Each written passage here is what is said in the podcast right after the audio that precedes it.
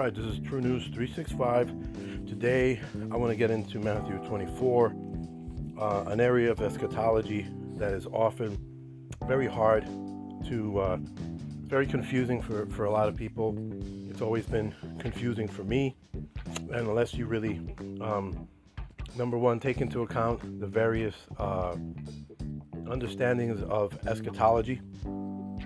Um, and you compare those things, those those outlines, uh, to what you see here in Scripture, um, you kind of piece together why people believe what they believe, and um, you get your eye on uh, um, many different things. I think that if we look at Matthew 24 and and and recognize that sometimes we look at the Gospels differently than we look at the Old Testament um, accounts and we read them differently than we do um, certain books. Like the Psalms seems like a different monster to us, and then Daniel and Isaiah and all these prophetic books, um, they look like something else to us. And so when we get to the when we get to the New Testament, various books in the New Testament, we kind of for some reason uh, look at them differently because we assume for many years that they are a different type of uh, genre, or rather a different type of read than they are.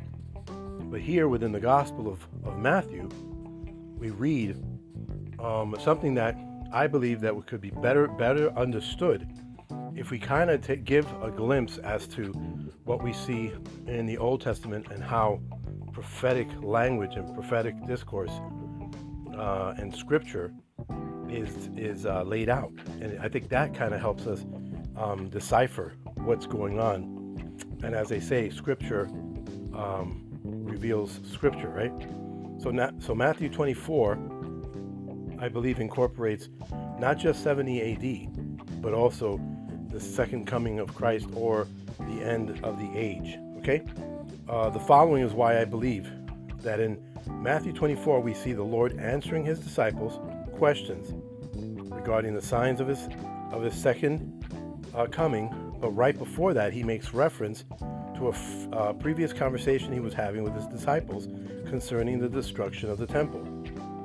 Uh, if we notice, everything before verse 29 are details that could have happened during the sacking of Jerusalem, but the details after verse 29 are all possible for the second coming. I believe one of the stumbling blocks to Matthew 24 is when it states in verse 29, immediately after those days, quote unquote. And this makes people think that it is in regard to details between both happenings, 7, 70 AD and the second coming, but it's not. Okay?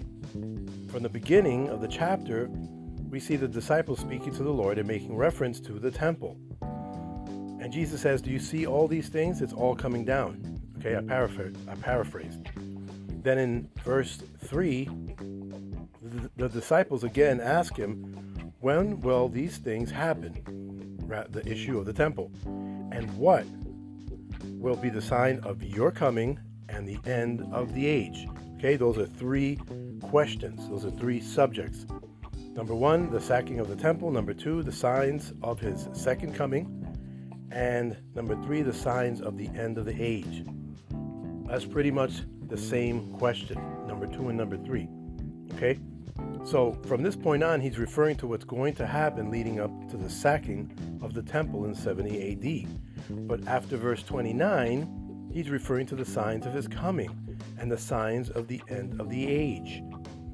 The verse bef- uh, right before verse 29 explains to those before 70 AD not to fall for rumors of Christ having returned because, as he states, don't believe them. Because when I do come again, it'll be like lightning flashing for everyone to see. And no one will miss it his second return. Okay? So here's he, here he's temporarily mentioning the second coming while speaking in reference to the sacking of Jerusalem in 70 AD. It's not saying that he'll come during the sacking of Jerusalem. It's referring to not believing people who say he'll come during the sacking of, of Jerusalem. In verse 29, the verse, the, the words, but immediately tricks people into thinking that it can't mean 2,000 years later. But We know that with God, a, a thousand years is as one day, and one day as is a thousand years. But after the tribulation of those days, what days? After the sacking of Jerusalem, 70 AD, after that, that tribulation, the signs of the second coming will eventually come, verses 29 through 31. So let's read um, from verse 34. Truly I say to you, this generation will not pass away until these things take place. Heaven and earth will pass away, but my words will not pass away.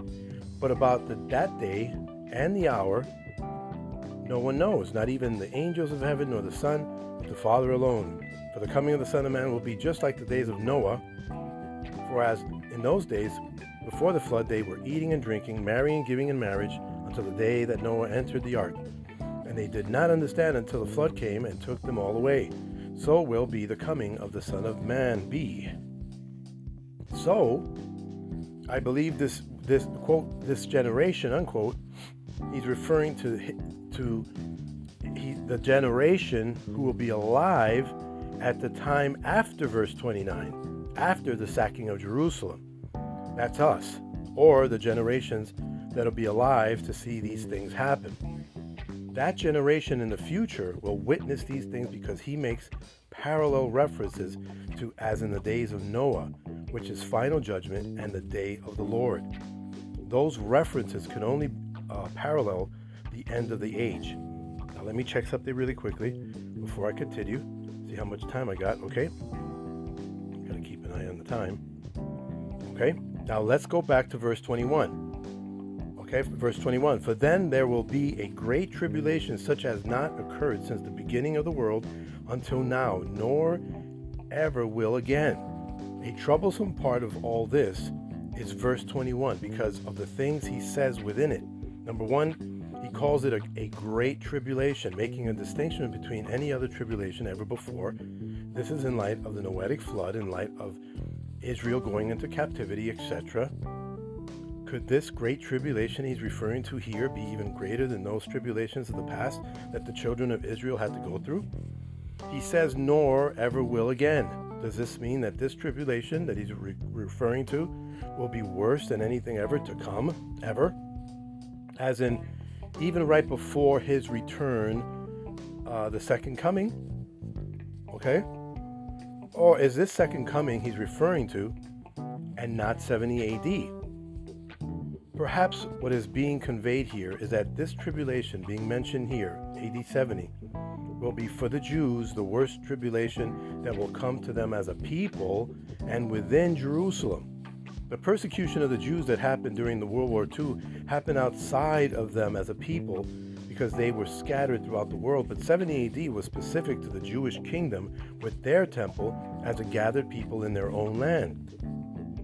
And then chapter 25 continues on into parables that detail and give imagery of what will happen and what it will be like right before the end of the age, the last day and the second coming of Christ. So it's all about the second coming from that point on. So this is why I believe that Matthew 24 with regard to eschatology is speaking of both the sacking of Jerusalem in 70 AD and the end of the age, the second coming of Christ. I believe the Lord joins both those two accounts as what will soon happen in the timeline of God's major plan, added, adding the emphasis that we need to be ready at any time because He can come at any time. We're not used to seeing things this way, but His second coming is just much a done deal than what has already happened in history, especially since we all can agree that our hope is being able to look at the end of the story and know that our Lord has truly conquered the world. Okay, praise God. Okay, so basically, you know, uh, Matthew 24 it is a complicated thing when you think about it, but even though there are many people that have different views of looking at it, it helps to even understand those different views in order to piece these together as you're trying to decipher it and use the her- proper hermeneutics to figure out what's going on. I do believe that Matthew 24 is talking about AD 70, but also the, the end of the age. Okay? So thanks for joining me on this short uh, eschatology um, moment. Okay? Until next time, God bless and take care.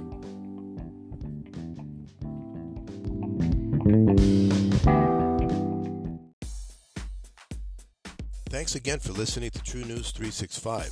Check out TrueNews365.com for more podcasts, blogs, resources, commentary. Check me out on YouTube, Twitter, Facebook, IG, Telegram. I'm all over the place.